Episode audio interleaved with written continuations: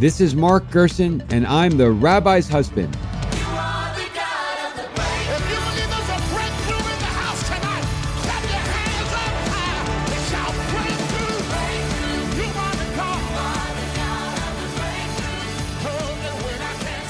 Hello, I'm Mark Gerson, and I'm the rabbi's husband. And here, as ever, to unearth the inspiring, instructive, and highly practical wisdom of a Torah passage with a fellow seeker of biblical truth. I am delighted today to be joined by Daron Roberts, who's a former NFL and college coach and who now serves as the founding director of the Center for Sports Leadership and Innovation at the University of Texas. Daron created CSLI in the fall of 2014 the center is the first university based institute dedicated to developing leadership and character curricula for high school, collegiate, and professional athletes.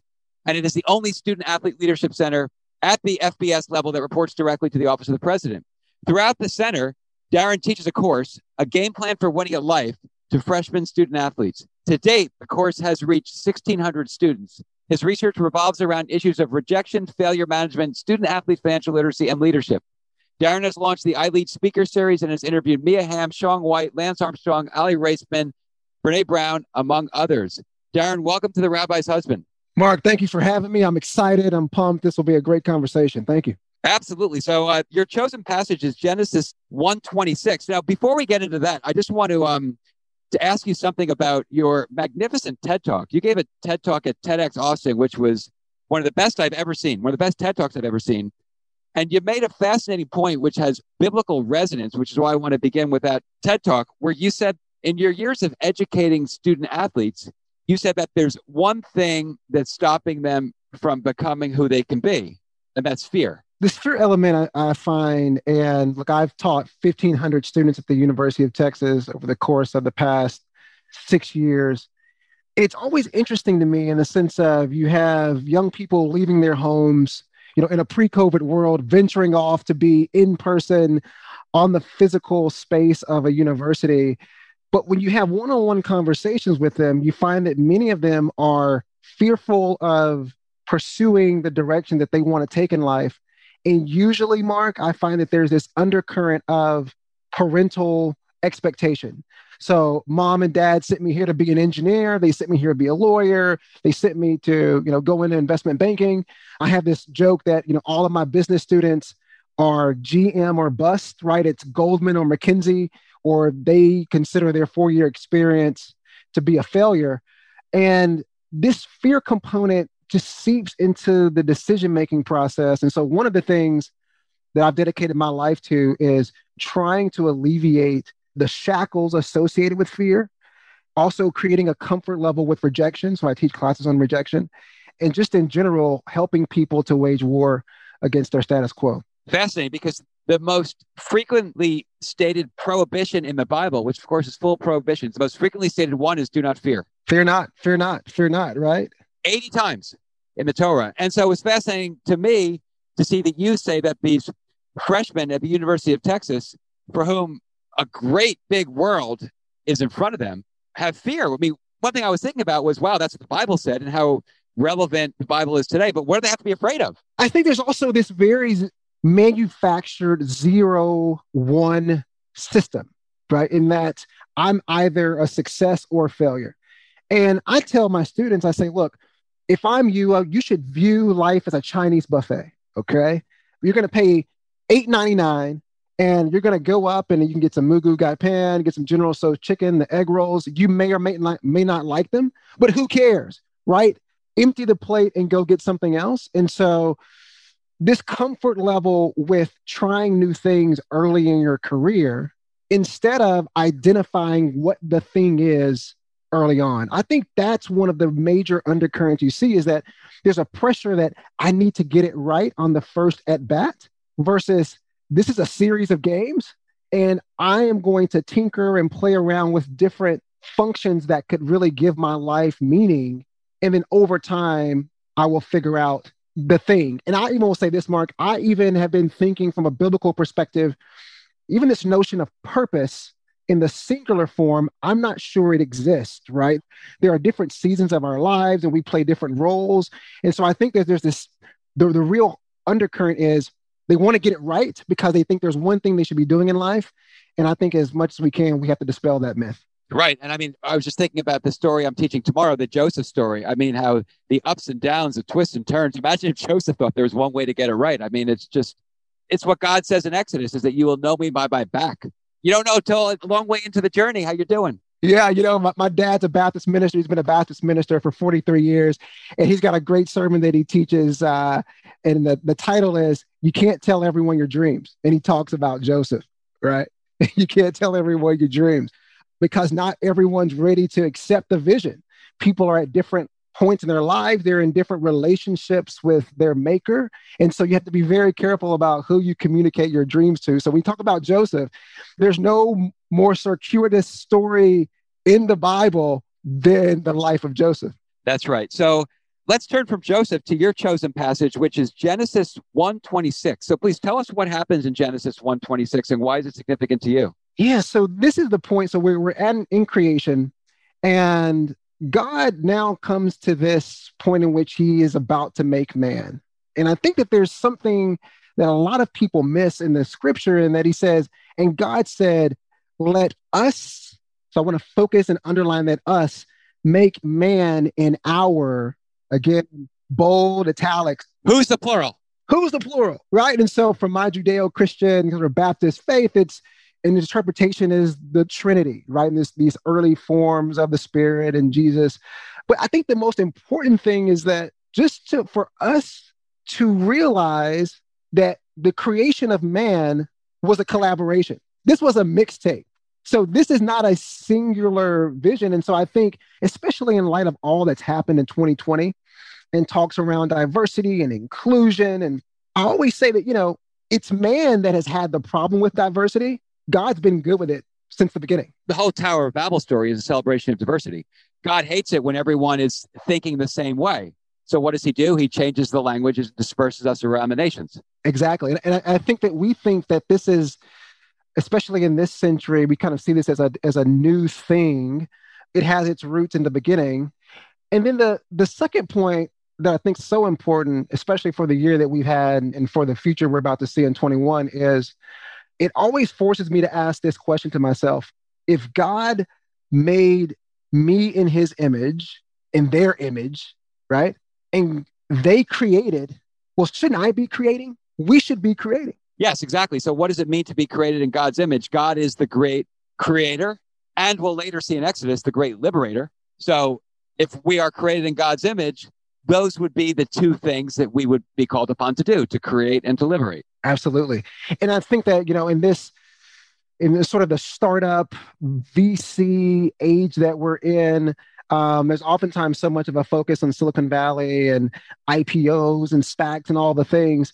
And when I talk about creating, this doesn't have to be a company. This this can be a relationship in your neighborhood, right? This can be a solution at the daycare center that keeps your kids. And so I think just from a creation standpoint, it just calls us and reminds us to be vigilant in our intellectual curiosity, in our spiritual curiosity, to make things that help people become better people and better humans. Absolutely. So let's get back to the plural, which I think is such an interesting locution in the Bible. And of course, God is singular. There's only one God. Yet the one God said, let us. Now, my interpretation of this, and of course, the following could be wrong or it could be right along with others that are also right. One of the great things about the Bible is it lends itself to multiple interpretations, each of which can be true and each of which can teach. But I know you have five kids, right? Yes, yes. So I have four. So we have nine kids between us. It seems to me that when God says, let us make, it's how often have we as parents, and particularly our wives, talked to and dreamed for the unborn children, the children who was in their womb, the children that maybe not have even been conceived yet, but we're dreaming of having, that it's this conversation that starts before they're born. So that's how I interpret this. When God says, let us make man, he's talking to the man who has not yet been created and is saying, I want you to be my partner in creation. I'm not going to do this myself. The fact that you're, you're not born yet, you'll get born. That's okay. That's not the problem from God's perspective. But I want you to be my partner in creation. So let us make man because, of course, all throughout the Bible, we learn that we're God's partners in creation. So it seems to me that God would have realized this at this point, even before he creates us, just as we have dreams for our children who may not have even been conceived, God had dreams for his children who've not even been conceived. Yeah, I like that interpretation that the notion that the creation becomes a co collaborator, right? Even pre existence, the creation becomes a co creator. And we think about, you know, God knowing, talking about the plans for us in our womb, right? And sort of this very intentional crafting by the maker of not just a, a human life, but also of a future and a destiny that's enclosed within that creation. That's right. Because it's very tense in the plural, and the other interpretations don't seem to work that God's talking to the sun or the trees or whatever. I mean, I mean, I think we have to read this as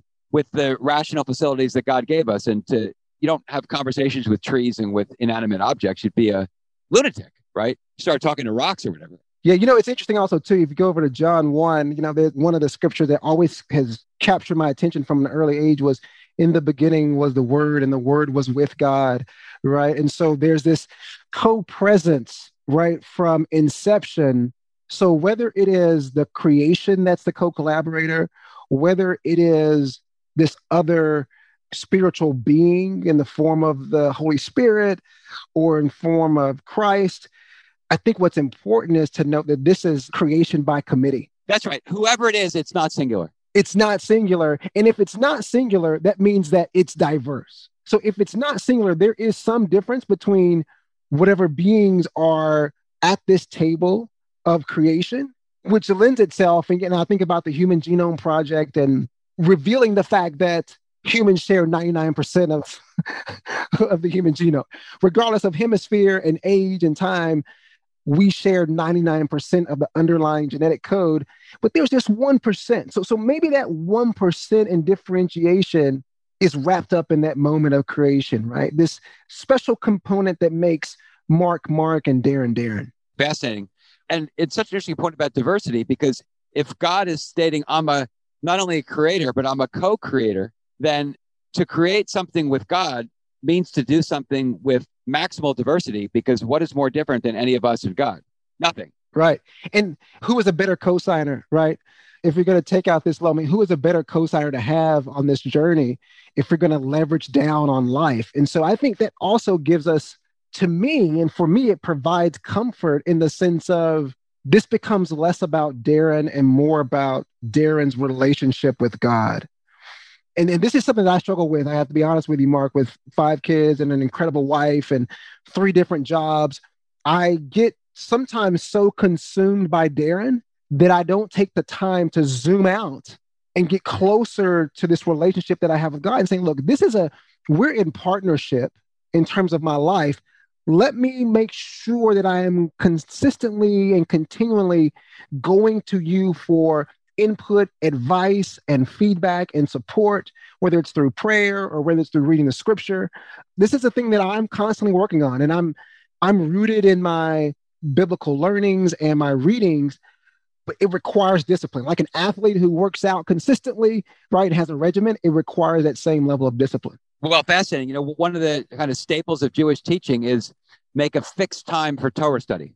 And I suppose it's the same discipline of an athlete, right? It's a fixed time to prepare to work out, to do whatever you have to do to be your best. I love it. You know, I, I always oftentimes say that um, if it's not in my calendar, it doesn't exist. Right? And I learned that three years ago in the sense of I had all these goals to spend more time with the family. And then when I would do these, I do quarterly reviews of my life. With whom? Do you have a, a pastor or a religious leader with whom you do this, or do you do it yourself? I do it with, with myself. So, you know, it's interesting right now, for the next two weeks, I will do a deep dive into my 2020. So every December, I take the last two weeks to do a year in review of Daron from a work, family, and health standpoint, and wrapped up in health is spirituality and my relationship with God. Then I set benchmarks for Q1, Q2, Q3, Q4 the following year. You set benchmarks now in Q4 the previous year. In Q4 the previous year, I'll set up 21, Q1 through 4 benchmarks on those dimensions from a work, family, and health perspective. And then I will calendar that last level of intentionality or next to last level, put it in the calendar, and then let's make sure when the calendar reminder comes through, it doesn't get scuttled to the, oh, I'll do it tomorrow. No, this means I need to do it now because it's a priority. It's a fixed time, right? This is fascinating. How detailed will your life plan for 21 be? Will it be general goals or will it be um, much more specific? I'm a student of the liberal arts, but I've also I have a love affair with spreadsheets. Right. So this thing is meticulously planned out in Excel. And some of them are numerical in, in note, right? So for my speaking and coaching business, I'll have benchmarks around how much do I want to gross in each quarter on my speeches from consulting and from one-on-one coaching, right? So I have benchmarks around that. I also have found that for like my family, for example, I needed to quantify it, right? So I want to spend X number of hours per week with my family. I want us to have X number of experiences making puzzles or X number of experiences going on hikes. I had to really quantify it on my end because, and at first I was unsettled with this, but I've seen the result and it works for me. I need to gamify it on my end to add another level of accountability once you get into the throes of the new year. Fascinating. I think quantifying time with family is so interesting and important because, as every parent knows, children don't understand the concept of quality time. It's like all time is quality time. You know, very often the most, the deepest question or the most profound statement or observation from a child will come at the most unexpected moment, which is not during a prescribed quality time. It'll just be by spending lots of time and lots of time that shows how much you love them, how much you care about them, how much you want to be with them, that the quality moments, so to speak, will emerge. My oldest is 10, my youngest is three.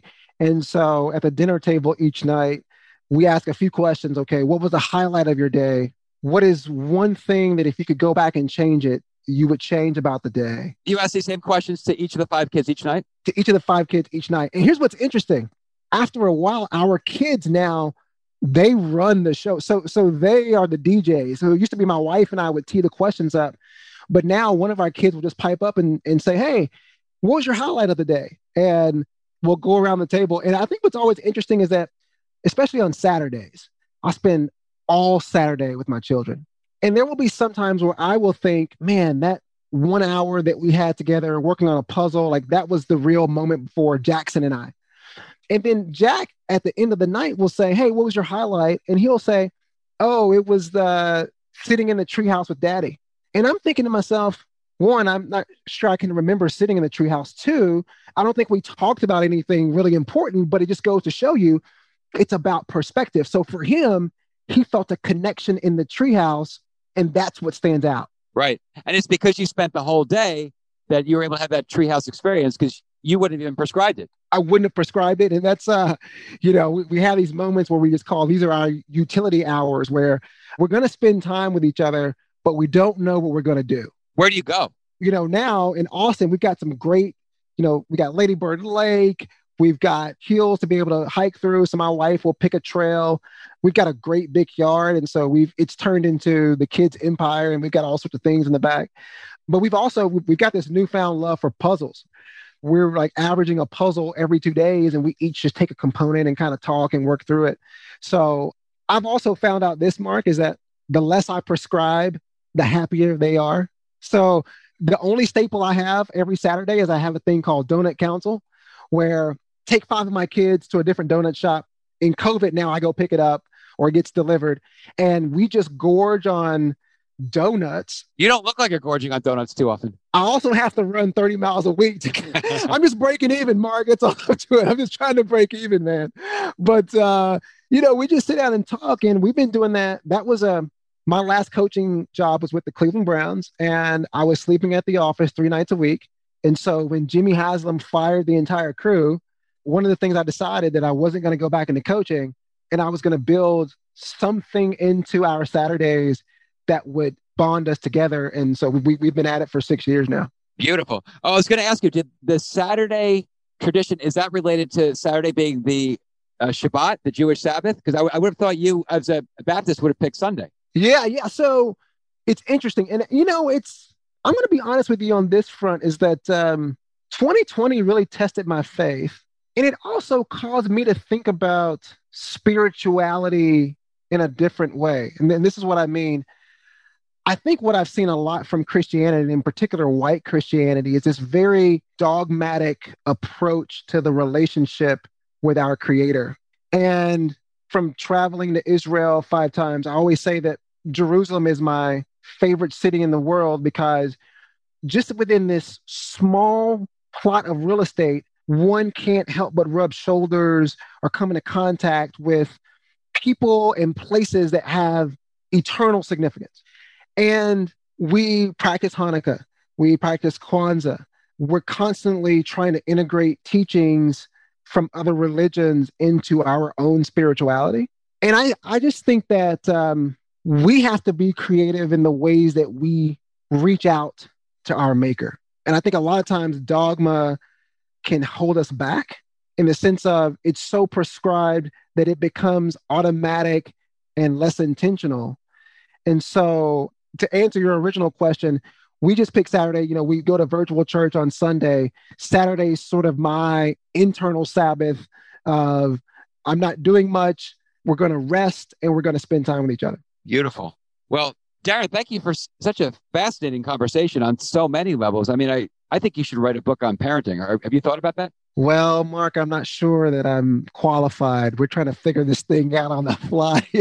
well, no, but doesn't the fact that you said that make you supremely qualified? First, I'm honored. I appreciate it. You know, my wife and I, uh, Hillary, we've been married for 10 years and she's from Kansas. She's a Jayhawk through and through. And we have these conversations in which. Is that okay? In some circles, we've got this Big 12 rivalry. She says, you know, to me, she has basketball season and as a Longhorn, I have football season. But now her joke is, Daron, you don't even have football season anymore. So it creates some tension. But um, we're just talking about parenting, and you say, you know, you think about the endeavors of your life. What is more important than parenting? I mean, give me a higher stakes activity that a person can undertake than being a parent. And what you find is a lot of it is trial and error, right? And we, and we think about just our first kid, pacifier falls to the floor, you throw it away. Second kid, pacifier falls to the floor, you know, the boiling water, sanitize it back. Third kid, we blow it off, keep it moving. Fourth and fifth kid, you don't even notice the pacifiers on the floor. fifth kid, we're like, get it yourself, keep it moving. You know, right, right. so I'm going to think about it. Well, I mean, I really think you should do it because you have so much wisdom to share, both philosophically and in terms of just tactics. And it is trial and error, but it's trial and for everybody. So a lot of people, for the first time, if they read the wisdom, or hopefully hear about it on this podcast, but they read it more fleshed out, like a book format would enable, it would enable them to avoid a lot of the error and to, as importantly or more importantly, just capture some of these really tremendous ideas and rituals that enrich parenting and the children. I appreciate it, Mark. I may have to, you know, I'm going to go into my two weeks of planning, so you may be forcing me to squeeze some time into an Excel sheet on uh, for writing this thing. Absolutely. Well, the concluding question of the rabbi's husband always goes from, from one text, a sacred text of the Bible, to another text, which is Andre Malraux's 1968 book, Anti Memoir. He says in the book, I just ran to this man with whom I served in the war. He said he saved a lot of Jews and then became a parish priest. So I said to the priest, In all of your years of hearing confessions, what are two things you've learned about mankind? And the priest said, One, everyone is much less happy than he seems. And two, there's no such thing as a grown up person. so, Daron, in all of your years of being around young athletes, both as an NFL and college coach and now as a professor and a teacher, what are two things that you've learned about humankind? The first one, Mark, would be that we heal faster than we think we will. Go back to the the heartthrob from junior high. You know, there was this person that you thought if he or she was not in your life, it was over. You were going to die, maybe come back and get a second chance, but or maybe not, or maybe not, right? Depending on your, you know, religious and philosophical bent, but it was a zero one proposition. I think every listener can identify and is thinking about someone right now. It's that person. And this is an exercise that I have in, my, in one of my classes. I force students to close their eyes and really go back and, you know, get the cafeteria sense in your nostrils and really think about all of the anticipation associated and the anxiety that was bottled up in this human being. And then you found out it wasn't going to happen. Okay. And there was this period, you know, and some of us walk around in sackcloth and ashes and we're in mourning and we're never going to recover. And then I ask a lot of my students, I ask a lot of adults, I do some, some of my coaching exercises. I will say, tell me his or her name. And a lot of times people can't even remember the name. It's like, I, you know, maybe it was Sarah, was it Amanda? But at the moment, right, when you're going through it, it seems so real. And it is. And what's interesting is, is you're doing this exercise with college students who actually are not that far removed from that experience. Absolutely. And I also do this this uh, exercise with executives because you know for executives a lot of times it's always everything's not going to work out and the ship's going down. So the, the reason why I mention this is because I just want us to remember, you know, listeners and all of us to, to remember that we heal faster than we think we will. So in the moment, it seems painful and it is, but just go back to those deep moments from your life and realize that the Lord has brought you through them and you've healed in ways that you couldn't have imagined. So that would be number one. Number two would be I'm going to steal this one from Herm Edwards. He was your uh, head coach when you were the assistant coach of the Chiefs, right? Yes, an incredible man. Gave me a chance. I went through six months of of hazing and cleaning whiteboards and sleeping in Arrowhead, but was fortunate that he hired me on out of Harvard Law School. Out of Harvard Law School. So I, you know, all of my friends were at Wachtell and Goldman and McKinsey making a ton of money, and uh, I was sleeping in a deserted storage closet in the bowels of Arrowhead. But it was the most exciting year of my life, I can say. But he would always say something that I thought was important. He would say, You are who the tape says you are. And what he meant was for a football player, you can tell me about your potential or what you could do in the starting lineup, but all that we can judge a player on is by the tape. So when we go and press play on the tape, who is the player that we see up on that screen? And I think that this lesson also applies just to us as humans, right? A lot of times we speak about intentions and plans and anticipations and what we're going to do in the future, but we are who the tape says we are. And none of those futuristic thoughts bear any weight in the present tense. So that that would be my my second. Yeah, whatever we imagine ourselves to be or to have been, it's what the tape says. Right, because I think it's easy for us to get into this to use another football analogy, we can get into this annual punting process where, oh, we'll do that next year, we'll do that next quarter. We look up 10 years have passed. And especially on a lot of these intractable issues like race and justice, right? And just the just the existence of mankind, whether it's the climate, we are who the tape says we are in the sense of what are we doing? Not what are we going to do? What do we put? Like, what are you doing? Whether it's in on the board of your HOA in your neighborhood or in national government. What are you doing? And be honest about that. And then right the ship that goes towards action. I'll say one quick thing too. Uh, January is coming up, and you're going to see a lot of Instagram posts that will be quoting Martin Luther King and talking about the arc of justice, right? And it talking about it tends to leans towards how does it go again? Now I'm forgetting. It bends towards justice. Yes, and it bends towards justice. I want us to remember that it takes some people to tug on it and pull on it. Like it doesn't naturally bend. This isn't a natural progression. And so it just comes back to like it requires our action in order for us to see the reality that we want to see. That's beautiful. I mean, Martin Luther King himself made that arc bend towards justice. Yes. And to assume that this thing will naturally happen, it's very clear just from history alone that human nature does not gravitate towards that outcome. It requires people and communities to come together and force it to end in that destination. Well, absolutely. You know, in Genesis 1, which is, you know, of course, the, from the same uh, portion, Torah portion that you chose, it talks about, I think it's Genesis 1, it's just Genesis 1 or 2. It's, it's Lamech. And it says that um, he's basically a genius. He invents culture in the sense that he invents music, he invents architecture, he invents all kinds of technologies. And what does he brag to his wife about? How many people he killed.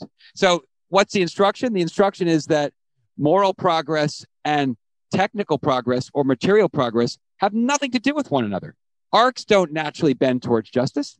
It's a matter of what we do. And what better year to remind us that the world's problems deserve and require our attention than 2020? 2020 is from a racial dimension to politics to medicine and climate. We need to get into the arena and start to tussle and grapple with these issues on the ground level instead of just assuming that they will get better because they won't. That's right. Well, Daron, thank you so much for such a fascinating conversation about so many topics and issues, all stemming from uh, the great passage of Genesis 126 and the meaning of the plural us. Mark, I appreciate you, man. This was a great conversation. Thank you for having me on. Thank you for spreading your light. You're you're putting inspiration and you're putting the kind of soul juice, right? Well, my, my uncle Ray would call it soul juice, right? The stuff that you need to be a good human into the world that we need. So thank you for having me, man. No, thank you for coming. It's such a great conversation.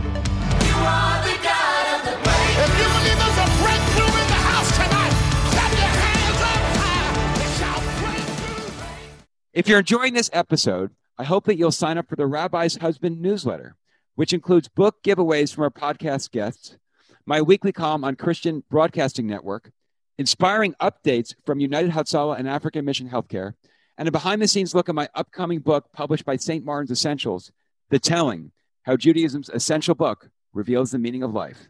You can sign up at therabbishusband.com or feel free to email Daniel at therabbishusband.com.